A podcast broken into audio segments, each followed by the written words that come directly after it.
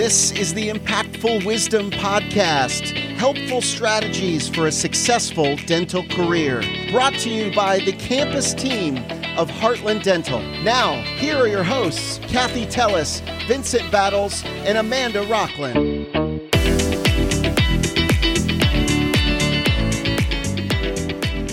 Welcome back to the Impactful Wisdom Podcast. I'm one of your co hosts, Amanda, joined by Kathy and Vincent. Kathy, how was your week this week? It's been great. Very, very busy. I'm pretty sure all of the people listening right now, we've been online all week long. So I, I get it for those dental students and hygienists that's on um, Zoom or any type of platform. Wow being online is kind of tiring, but you know what? I feel pretty good.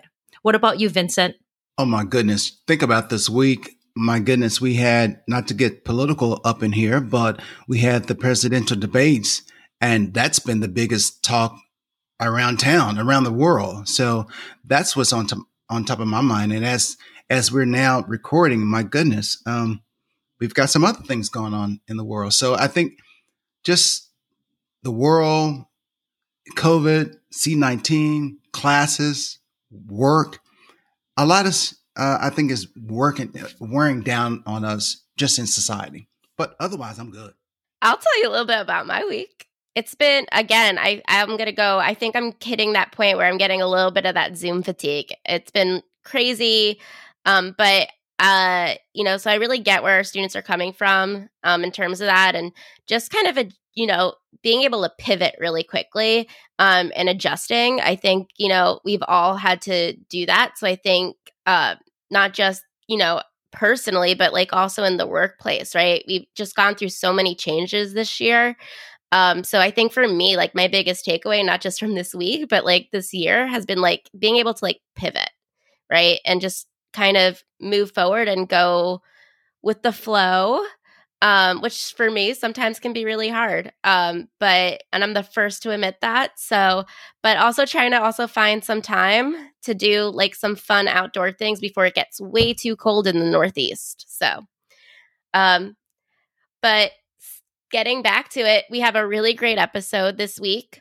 Uh, we have our interview with Pat Bauer. It was amazing. It was so much fun talking to him.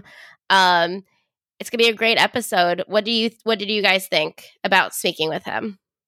You know what? It what was so cool that you just said this. You were all kind of Zoom fatigued, um, and with everything that's happening in life right now, it's really about balance, and that's one of the things that Pat talked about in today's episode.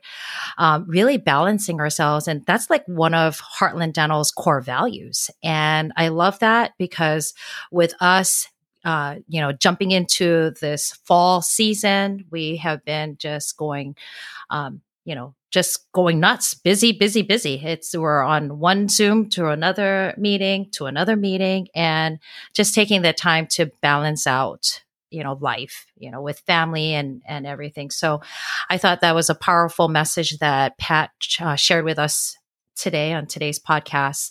What about you, Vincent? What do you think? Yes, Pat did a great job. He's very personable, similar to Dr. Workman. Uh, that you know, he's been with Heartland Dental for many years, and he talked about the, the I won't say the struggle, but just the growing pains of starting a, a DSO and what a DSO is, and how he started as a recruiter. it's just like me.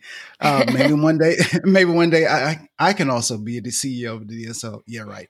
But anyway, uh, but, but, he did a good job, seriously, talking about the business element of a DSO, talking about our employees. He also mentioned core values. So he's going to really talk more about the core values and how Heartland Dental embraces that and really goes step by step. I think the, I think that's very important. Completely agree. It was. Uh, he really did go into those in-depth details about, you know, the core values that we have and honestly, you know, it really does guide us. So um, it's not just something that we say. So I really like that. And then for those listeners that, for those listeners who don't really know what a dental support organization is, he really breaks that down uh, very well. And just with our value system. And I thought that is really powerful because a lot of people sometimes they have this negative connotation about a dental support organization. And um, when they hear from, you know, from our CEO, what our culture is like, it's it's pretty powerful. I love that. So I want to hear from our CEO and president, Pat Bauer. Let's get to it. Let's go. Come on.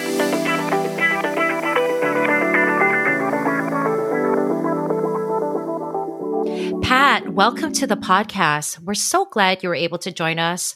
For those of you listening who don't know, Pat was recognized by Glassdoor in 2019 as one of the top CEOs in North America. To say we're lucky to have him is an understatement. Pat, is there anything else you'd like to share with the audience to help us to get to know you a little bit better?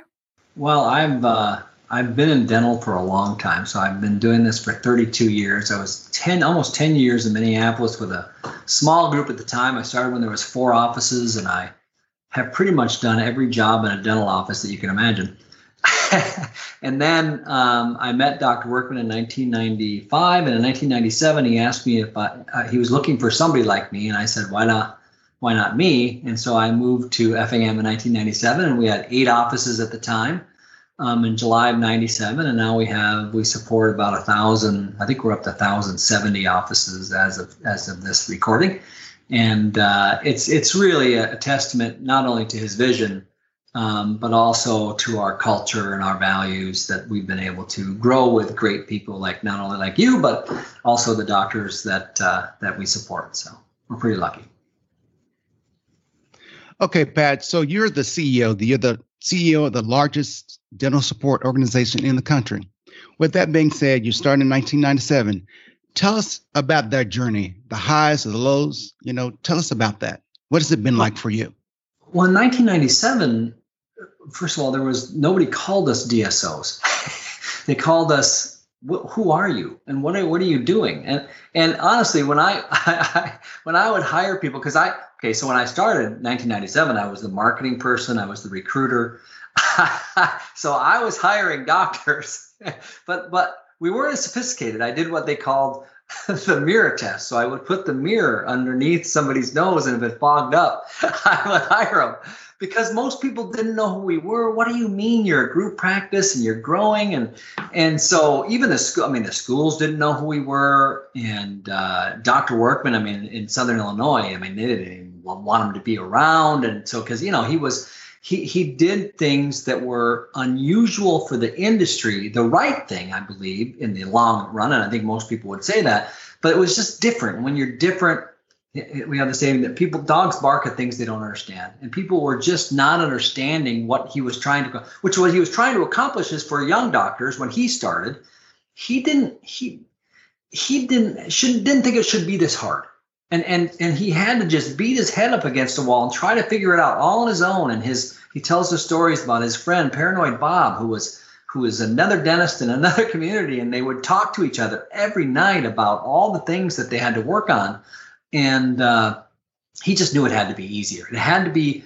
We had to find ways to be able to help doctors be more successful without as much pain and agony that they had to go through to recreate the wheel almost every time that they started a practice or, or came out of uh, dental school. And that's really what his vision was, to try to figure out a way to make it easier to become world class at helping doctors um, be successful. And, and today our, our mission statement is very clear. All we do is support doctors and their teams, and communities they serve. And so when you have that foundation, we do a lot better. But along the way, oh, I mean, we went we went from eight practices in Jan in, in basically in July of '97 to 32 in January of '98, and we just threw practices together. Then we started building some, and that 1998 we still didn't make money. So we were not making any money. He he thought, oh my God, I'm to, he had like $10 million invested. And back then that was a lot of money. And we, we, we almost didn't, weren't making any money, but we were doing all the right things. We were still, you know, we have communication training today, which is world class training on how to talk to a patient, how to how to get them to arrive at a decision that's their their best interest. Well, we were doing all of that training, but we and we so we were doing the right thing, but we just hadn't made profit in in probably in December of 98. I told my wife I might be fired. I mean, this could be it. I said, just so you're prepared. Now we moved our family from Minneapolis to Effingham, Illinois, and I don't know people know where Effingham, Illinois is, but Effingham, Illinois is in the middle of nowhere. And uh, I had two little kids, and uh, but in January of 1999, we made money, um, and we never really looked back. We took on private equity, probably one of the first ones, really um, venture capital money at the very first time. That was our first experience. We got rid of them in 18 months, but we started. We really started saying, okay, we can't just do de novos and we can't just do affiliations. We had to do both. And because de novos, sometimes we did too many, we couldn't recruit fast enough. Because I was a recruiter, so I wasn't as good as you guys. and then and then we had affiliations, which is difficult because you have problems with integrating people. And and so we really just kept on getting better and better. But what we didn't ever stop doing was training doctors from really great clinical dentists on how to be the best dentist they can be, sharing information all the way all along the way. And that's been a foundation for us is that education and training for uh, the doctors that we would bring in, both right out of school and existing uh, experienced who, who knew the opportunity to help the younger doctors be as good as they could be. And that that has kept going um, throughout the years.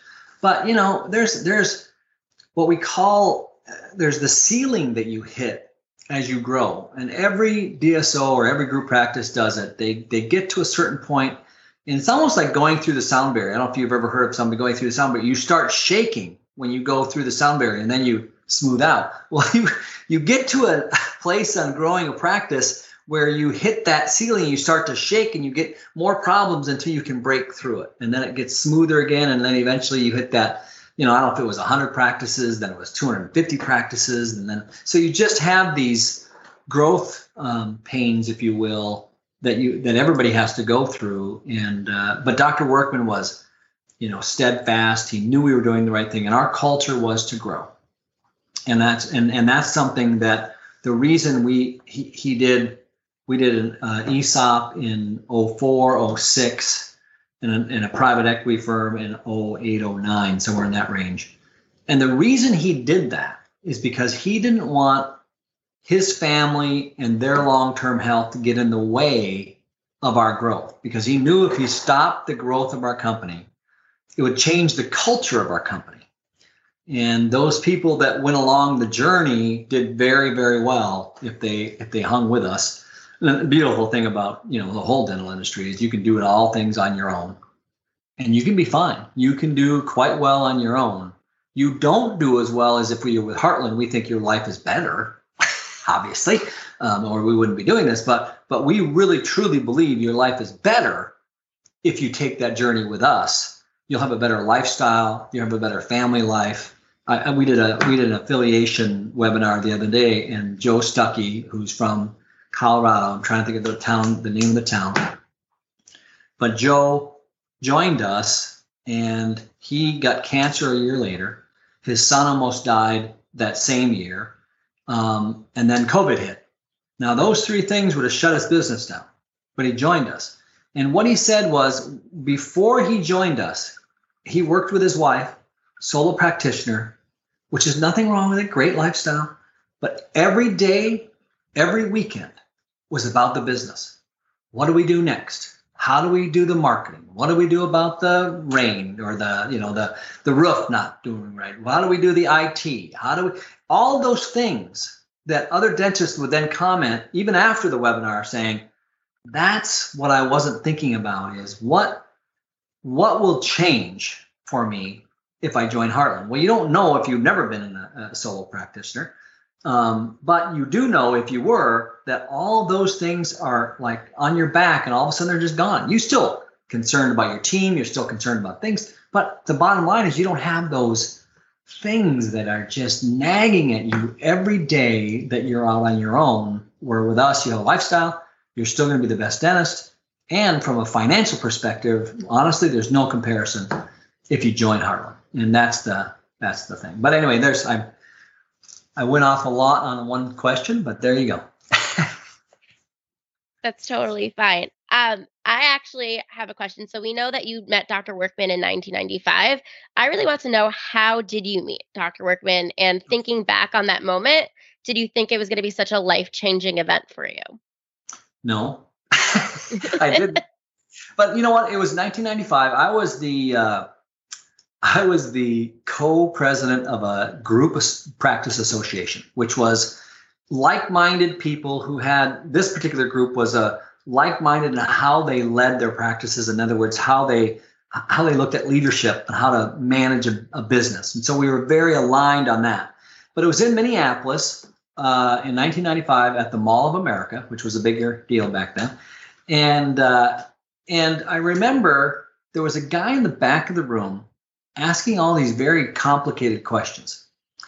And we had we tried to make the event as as controversial as possible. So we have the we had the CEO of Delta Dental, who was not a dentist and kicked off dentists from his because uh, dentists started Dent- Delta Dental across the across the United States, and it was for dentists by dentists. And this was the first guy came from uh, out east, Blue Cross Blue Shield. He was the only guy I ever had dinner with that ate his salad with his hands. I kid you not.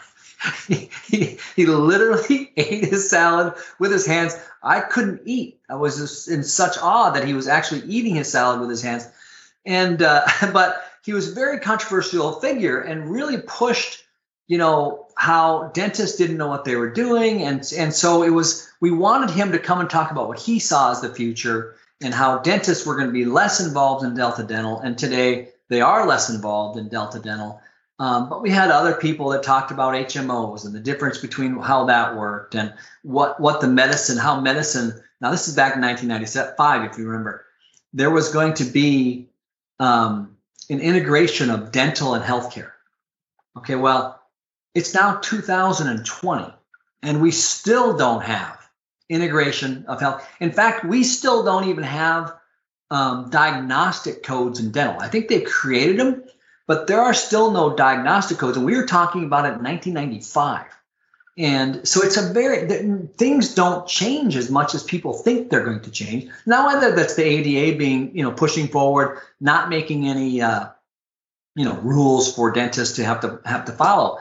Um, uh, and people have to be careful what they ask for. So, so that's how I met him. He was, he was one of those guys. And then I stayed in contact. He had Julie Thomas, who's still with us. Um, she's fantastic. She's part time now, but she's a major person. She wrote most of our systems. In fact, you know, her daughter still works with us, and um, her son is a dentist with us, and uh, so it's fantastic. Uh, went to Arizona. Which school? I can't remember what school it was, but one of the ones in Arizona. AT Still. That's right, AT Stills. And then um, Donna Weir was the business assistant. She's retired, but she was here for many years, but she retired very well. And then Debbie Steppe is still with us, who was a dental assistant. That was his main team, and she's still with us, and she still builds our, you know, designs our dental offices, and has been with us for I don't know, gotta be 35 plus years now. That's a long time. And so those three, I stayed in contact with, and we started what we call the School uh, of Administrators. How to how to be an administrator for a dental group, because dental groups were not very big at the time. And so, what's the best way to administer a, a dental group and, and give them the best leadership and work with dentists. And so when they were going through a process in 1997, those three said to Dr. Workman, we need somebody like Pat because you're too busy doing this stuff and we need support in how to best run the practices. And so that's when he called me. So that's that. And I was literally, I mean, you know, there's these, you know, people say these God moments. Well, I mean, not, not to be religious or anything, but there are these things that happen, and I think there's for there for a reason. I don't think it's a coincidence, and uh, and that's that's how we we met. So he, so he already knew me, kind of knew of me, and he, and then he, and then those three loved me, and so that that helped. but that's how that's literally that. Not very many people ask me that story, so probably too much for you guys, but. No, oh, I love that story. I love that story of the School of Administrators. Yeah. Right. It's great. And would you just kind of share in your own words, Pat, what does it mean to be supported by Heartland Dental? And what would you find in Heartland Dental supported offices that you wouldn't find in any other DSO? Well, that's a that's a mouthful, and I can't speak for other DSOs, and I've never worked for other one other than Metro. So I worked with Metro, and, and I can tell you the big difference is we're truly doctor led which means if you're a hygienist, you're going to get direction from the doctor based on science for the most part, uh, not their feelings. We're, we're going to teach what the standard guidelines are. So, what are the American Academy of Periodontology's you know, guidelines, not just, hey, I don't feel like we should do this today. So it's gonna, we're gonna, we're going to, we're, we're so doctor led.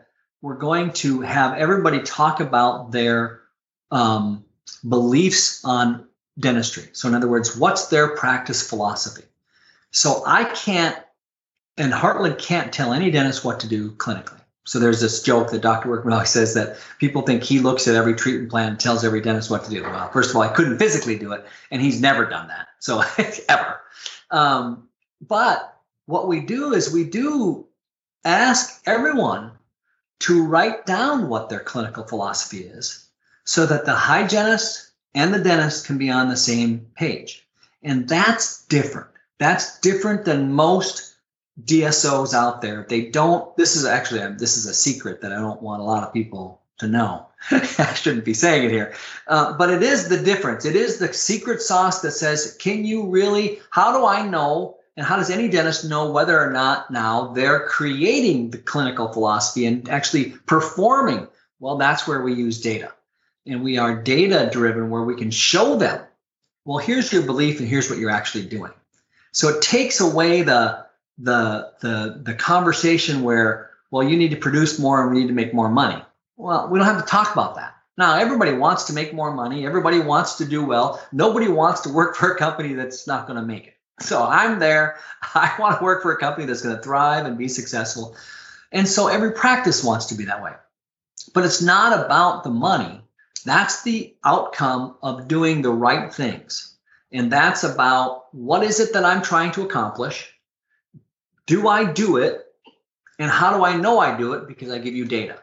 Then we can look at the costs and we can say, okay, here's where the money comes out at the end. But the cost typically isn't the issue for a practice. It's being able to get a patient to arrive at a decision that's in their best interest. And that's where the doctor hygiene partnership is so important if there are hygienists listening to this, this is really about having the right kind of partnership with a doctor where you're a professional and the doctor is a professional working as professionals for the best care for the patient.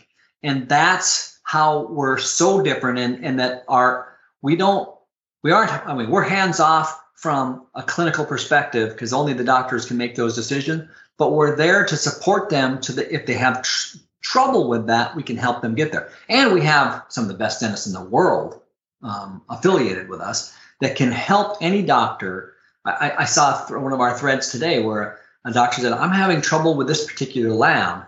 And there were seven doctors at her rescue giving her helpful advice, not telling her what to do, helpful advice, helpful advice that that she, that she just replies going, I just love this group. You guys help me so much and she's been with us for a year, maybe a year and a half, and just loves the fact that she can be ask a question, be vulnerable, and get positive reinforcement, not you dumb idiot, you don't know what you're talking about. This is a very positive um, process, and so that that's probably the, the one of the biggest difference. And then, you know, our success breeds success, and so all of our doctors want you to be successful. And if you invest in Heartland, you're investing in Heartland, not just your practice, where there's a lot of DSOs out there that have a practice model where the value isn't there. You get to share in profit, but honestly, we already have a profit sharing model from a compensation perspective. The real difference is you own the same stock that I own, that Dr. Workman owns, that KKR owns, our private equity firm, current private equity firm. You own the same stock, have the same value, have the same really voting rights because nobody we don't really have it doesn't really work that way but you have the same stock and no and they can't do better before you do better so it's a really an aligned methodology And so that's probably the other another thing. We are aligned. and so our compensation system is aligned.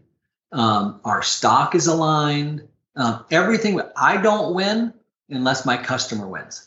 So every time one of our doctors leaves unhappy, a hygienist leaves unhappy, it's a story that I can't explain, and so I don't, I can't defend myself. So it never benefits me. And I'm not gonna. I talked to a, um, uh, a lady the other night, and she was in a, in a, talking about another DSO, and they were going to bring in somebody who was less expensive and get rid of her. Well, our compensation model, everybody's paid the same way, so I don't win by bringing in an inexperienced person because they're not going to do as well and i'm going to pay them the same relative amount based on how they perform and so it doesn't it doesn't save me anything to to to do that. So that's another another big um, probably difference in our in our uh, most people don't have the same compensation system for everybody. And we are just consistent with it. And uh, you know we're, we're debating there's a there's a big hygiene thing going on with a lot of people poaching it. There's a big need. There's a sh- there's a shortage. And money should never step in our way for somebody who's trained. I think we have higher expectations of hygienists. I think we have high expectations, but we also train with higher expectations. We we do it. We do wait. basically we we do what they learn in school. so we're not we're just doing what they learn in school. And what happens is after school they go to a practice and go, oh, they don't really do that. Well, we do what they teach in school.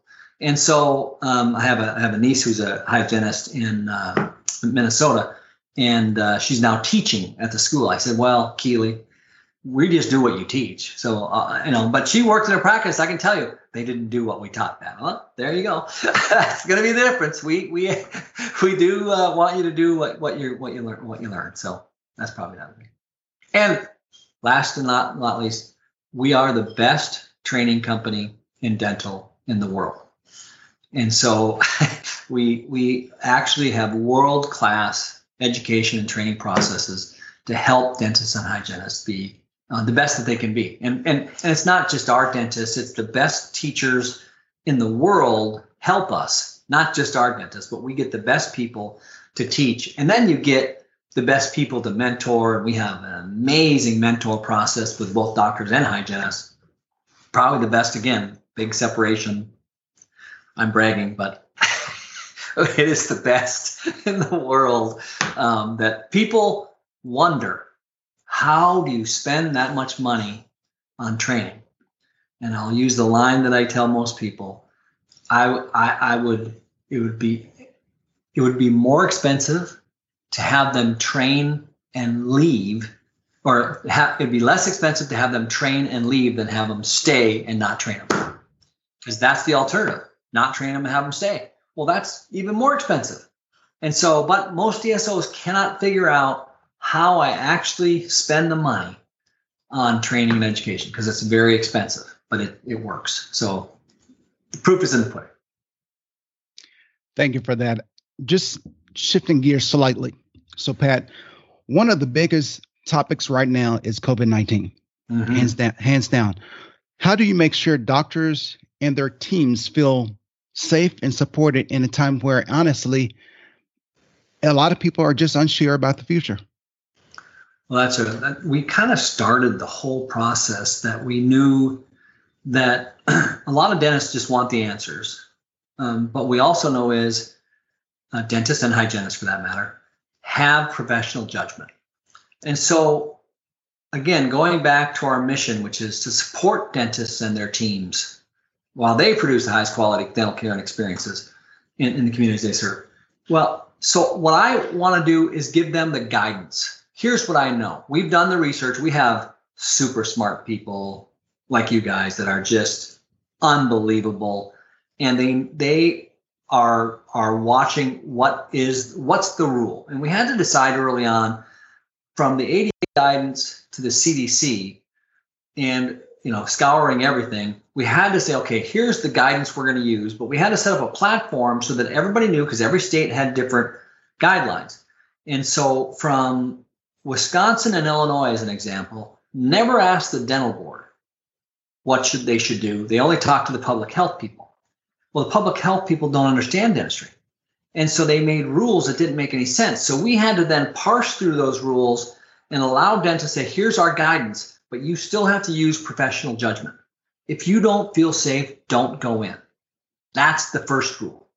And so we would then go through that process. So I had two 70 year old dentists from Miami who are the, just the nicest guys in the world. And they were scared. And we knew what the science was, but they both have comorbidity issues. They both, you know, in their 70s. And they had team members that had comorbidity issues. And they said, We're just afraid. And what happens if we get sick? And then if I, but if I don't work, then I don't make money. I said, Don't, it, don't worry about money. First of all, your most important is that you're safe because you're not, okay, I'm old enough to remember when when we put in um, PPE. We didn't even call it PPE. So it was sterilization techniques, and we put in. We Dr. Workman spent the first five years of his of his practice life not wearing gloves. Think about how gross that is. And so, but it's true. And so they literally, um, we didn't even wear gloves. So we had to put in during the AIDS epidemic. And what happened with what happened there I mean, we had there was literally a woman who got AIDS from a dentist on purpose. Was the was the um, allegation, and so we had to put videos in our offices. Here's the sterilization techniques that we're following: gloves, masks. How do you clean the instruments? So we had to put all of that in then, and then it was hepatitis. So I literally remember we had hygienists who talked me and they would say, I'm not going to be a hygienist anymore. I'm done. I didn't join this to have this kind of scare because we had to say, look, you have to treat everyone as if they may have AIDS because one, they might not tell you the truth and they they might not even know. So you have to treat everyone just like today. You have to treat everyone as they might have COVID because it's the asymptomatic people that you have to worry about the most it's not the symptomatic people. It's pretty obvious. You look sick. so, but if you don't, that's where it's scared. And so, what we had to give them is here's our guidance. Now you have to make make judgment. It's okay, whatever you decide. And so, even during the beginning when we had emergency care, I bet you there were days half of our offices weren't open, and but the ones that were were only seeing emergency care because you know, if you're pregnant, you were scared. I had a guy who had diabetes. Um, I shouldn't say his name, but he's a great guy and he's wonderful. And he said, Pat, I got diabetes. I'm, I'm like the worst person that could possibly be because I have diabetes. And I said, well, then go in, come in when you feel comfortable. Do not come in if you're uncomfortable. We'll figure it out because it really is about making sure safety first. And we realized in the end, the biggest change was obviously hygienists not using um, aerosol producing um, hand pieces, or what was what is that one thing called? You know what I mean. Um, and uh, they all know. And uh, the uh, then masks and and uh, and a uh, shield. The mask and the shield is the biggest change, and then how you check people in, which is a you know is a massive process to go through. How do you do it?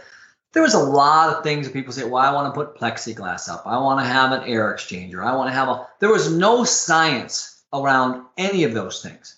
And what we tried to do from the very beginning is we're going to follow the science. And the science changed. There's no question, because there was a time that people thought it was more, even the CDC within the last couple of weeks put out something and then took it right off because they put in a draft of something they were thinking about, but there's no science behind it enough, not strong enough. And so this whole, I mean, this has been a very stressful time for all the doctors and hygienists. I mean, I, I, I can think about how stressful their lives were because they're afraid their families are going to get it. What happens if I bring it home? I have my parents. Do I go visit them? I can't visit them. I mean, there was just so much stress and anguish for people that we just had to make sure, and throughout this whole thing is let's live our values. And our values are they have to be balanced life, and they have to know that we're going to be there to take care of them and support them in under difficult under difficult situations. And that's what, what what I said to those doctors is that just know we'll be fine. We'll take care of you, but but take care of yourself first because if you If you get sick, you're no good to me. You won't be good to me anymore. So I don't need you to die. It's not worth it. Is there's nothing worth it. So just take care of yourself first, and we'll figure it out.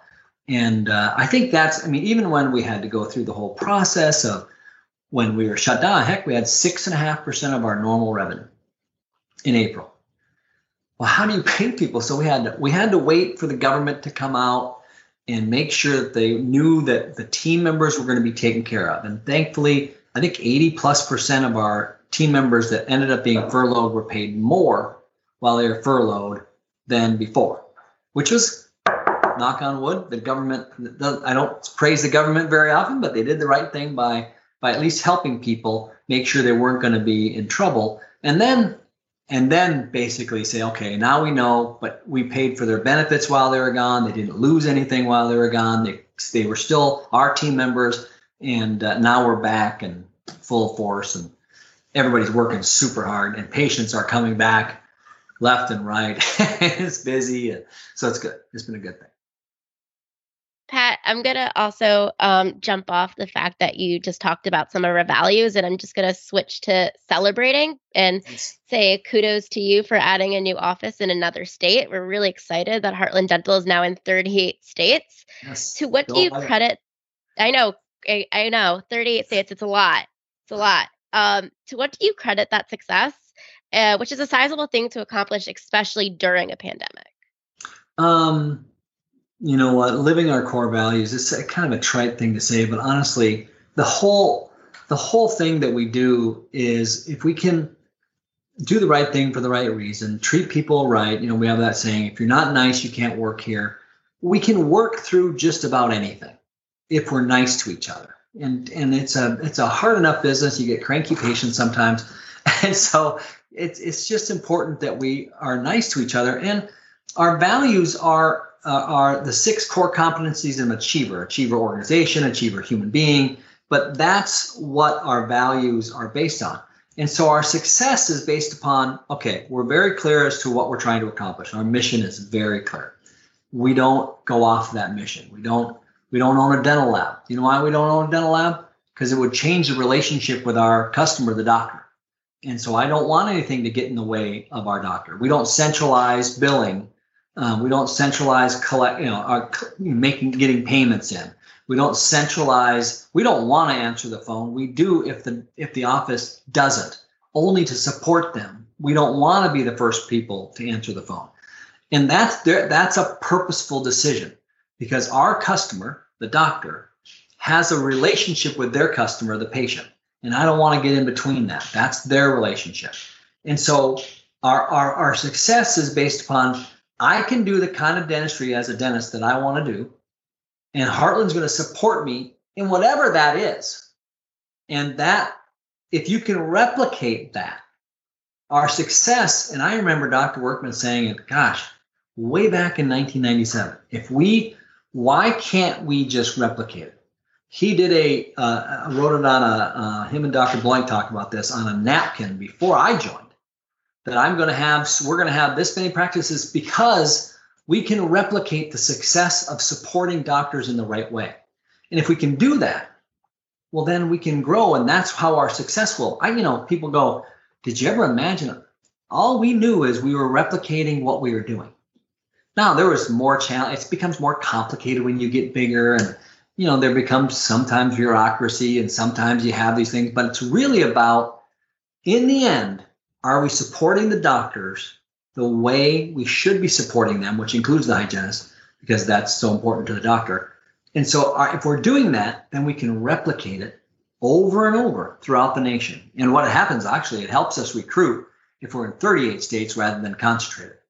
Because now I have people that might be in the West Coast that say, I don't want to be in the West Coast. I join, I, I just wanted to be a dentist. I want to go over here. So it allows us in this day and age to have people be able to travel around the around the nation and and go where they want to go to practice and still be with Heartland, which is a beautiful thing for us. beautiful thing. It's absolutely a beautiful thing, especially me in the West Coast and everybody. like to grow out there. It is, yes, lots of growth opportunities. But I'm so excited about the 38th state. Yeah. Um, and so, Pat, for those listening who don't work at Heartland Dental, you touched upon this a lot, which I'm, I'm grateful for. But if you would, um, would you share what our core values are? Because it is our driving force behind everything that we do. Sure. Um, you know, it's first of all, it's it's the six core competencies. So I'm going to um, make sure I just start with one, which is achievement. So when you think about achievement, um, it's it's really important to understand. I want to read the words because I don't know them all by the top of my head. So I've just got to find it here. It'll just take me a second. So hold on one second because I'll grab them. Okay. Um, it's hold on. I got a whole thing. It's the first one is achievement. And achievement really means striving for mastery through constant, never ending improvement, focusing on results, and putting the success of our supported office first. So, when I say the success of our supported offices first, we want to constantly and never ending get better. We talked about it today when we open up a new practice, de novo, uh, we call them a de novo. You know, how do you make that process better? Well, achievement says you're going to constantly look at how to get better from a complaint from an office, from hiring. How do we get better at hiring a hygienist? How do we get better at ta- hiring a doctor? Because our practices need to hire hygienists. Well, what's that process? And how do we get better at that over and over? And that value means that we're constantly going to get better. We're constantly going to get improve our results because it's about results and it's about our success of our supported offices first. I, I, we had a management meeting the other day, and I said, "Look, here are two complaints I got from doctors. That if you look at the complaint, it's because we didn't have our supported doctor's office um, success first. We were more concerned about us. Now they didn't mean to, and they had the best of intentions, but but the, the that value says I'm going to get better. The second one is to honor acting with honesty, integrity, and transparency, maintaining a healthy work environment, and doing the right things for the right reasons. So we talk about, as an example, recently the, the racial issues that are going on. Um, we stand with the black community. We stand, if you look at this value, it's we're going to maintain a healthy work environment.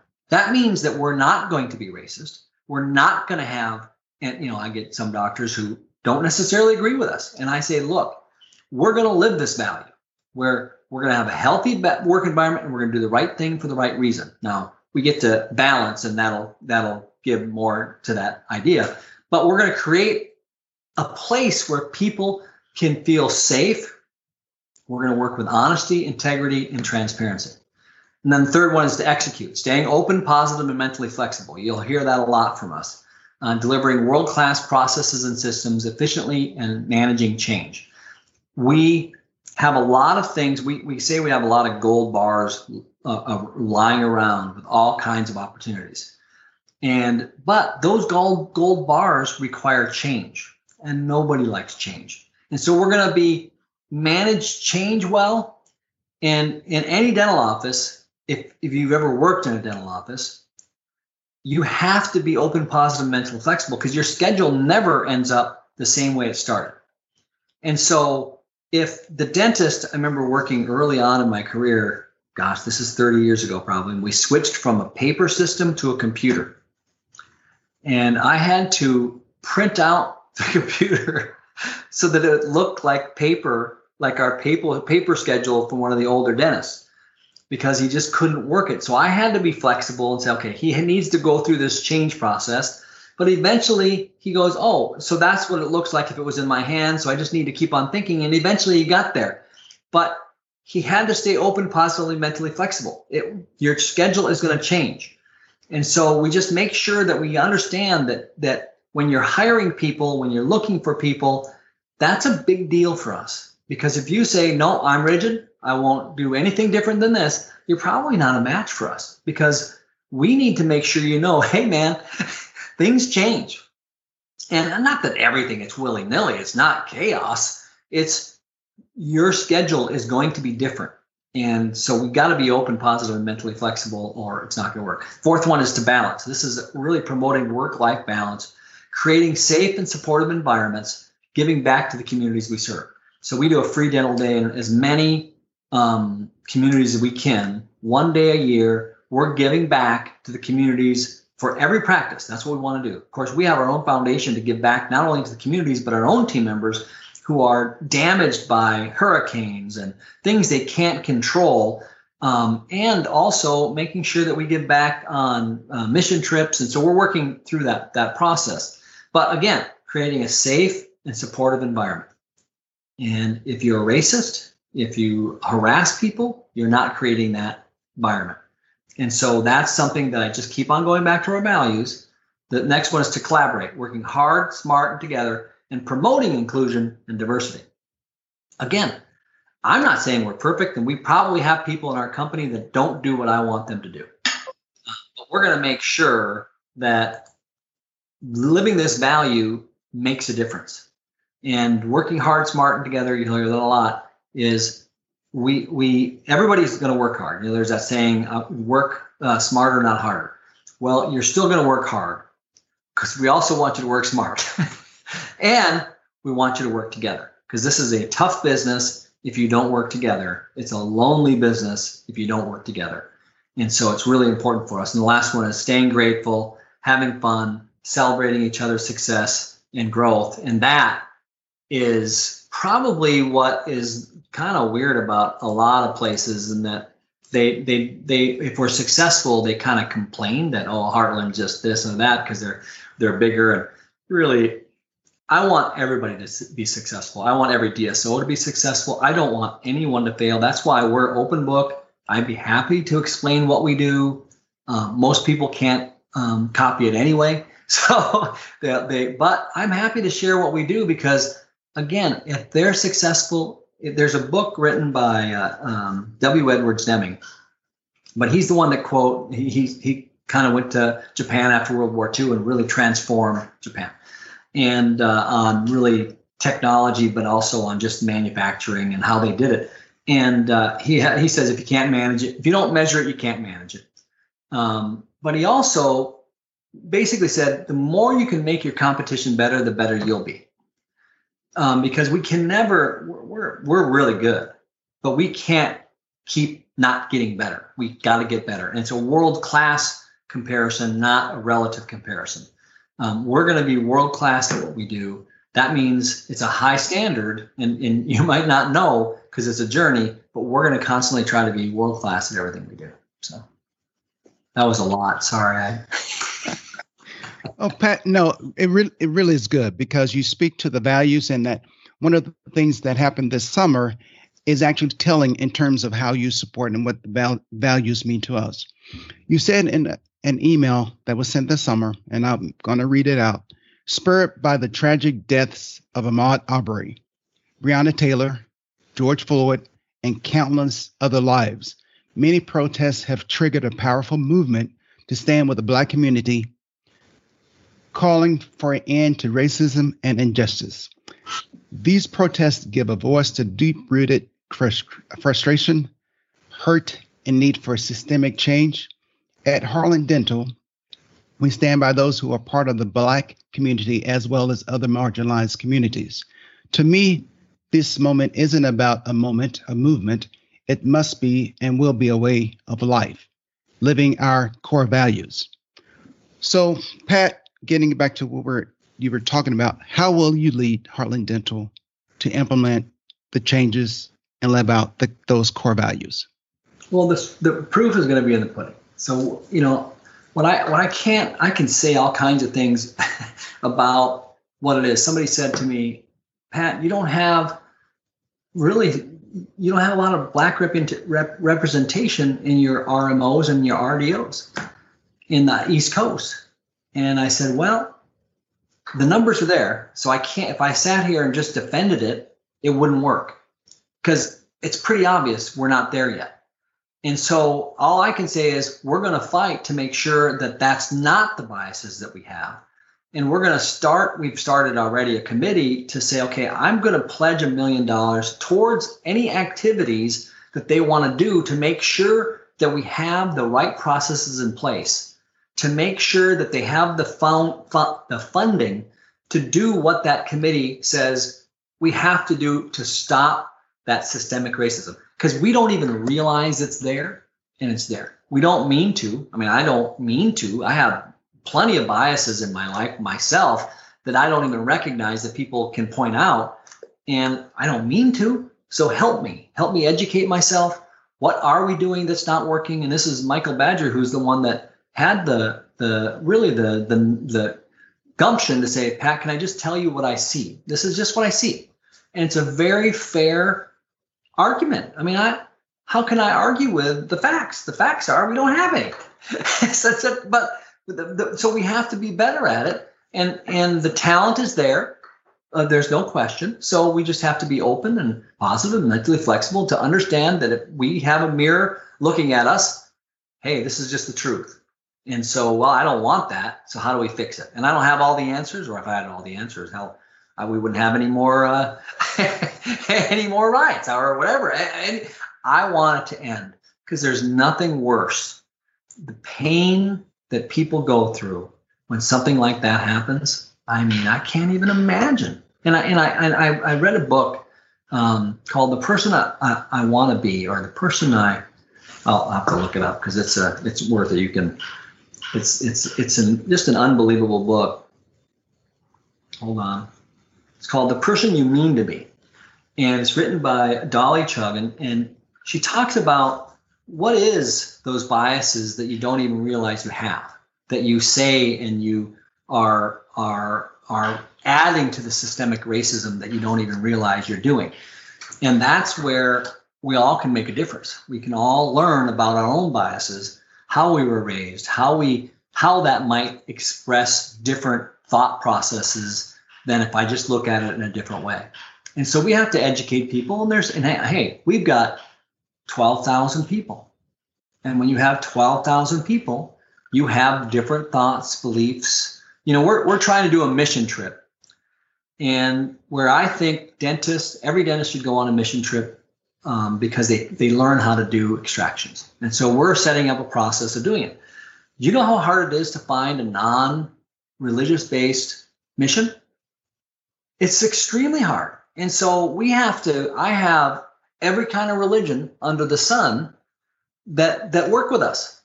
And so I can't pick a religion and say that's the one we're going with. I got to go with a non-religious one to say we just want to help people and we think there's a benefit for everybody. So you know, whatever you believe, I, I, I'm good with it. I love what you believe. I'm, I don't judge people for what they believe. Um, but I have to also be respectful for people's beliefs when we're going to have a mission trip. it can't be based upon one person. And I, and I have some lovely people say, Pat, I want to do it this way. I said, I know, I, and I love, I have no issues with what you're doing. I just can't do it because I have a whole group of people here who don't agree with you and I don't want them to not have to want to go. And so we're, we're working on it, but we basically come to the conclusion we're just going to have to do it ourselves. and it's it's going to be on our own, and we're going to do it, and we're going to win. And the people that we help are going to win, and uh, and but we're not going to have it. Uh, uh, you know, today is Yom Kippur, so it's uh, you know it, it's a very important day for many Jewish people in our communities and uh, it's super important that we respect them and everybody else. In fact, I said, Mark, you're not working today, I take it. He said, Well, it's been a weird COVID event. So he's he's doing what he has to do and he's he's doing his fasting and and uh, but you know, we have Ramadan, we have Easter, we have everything you can imagine. And so we've got to respect all of them. So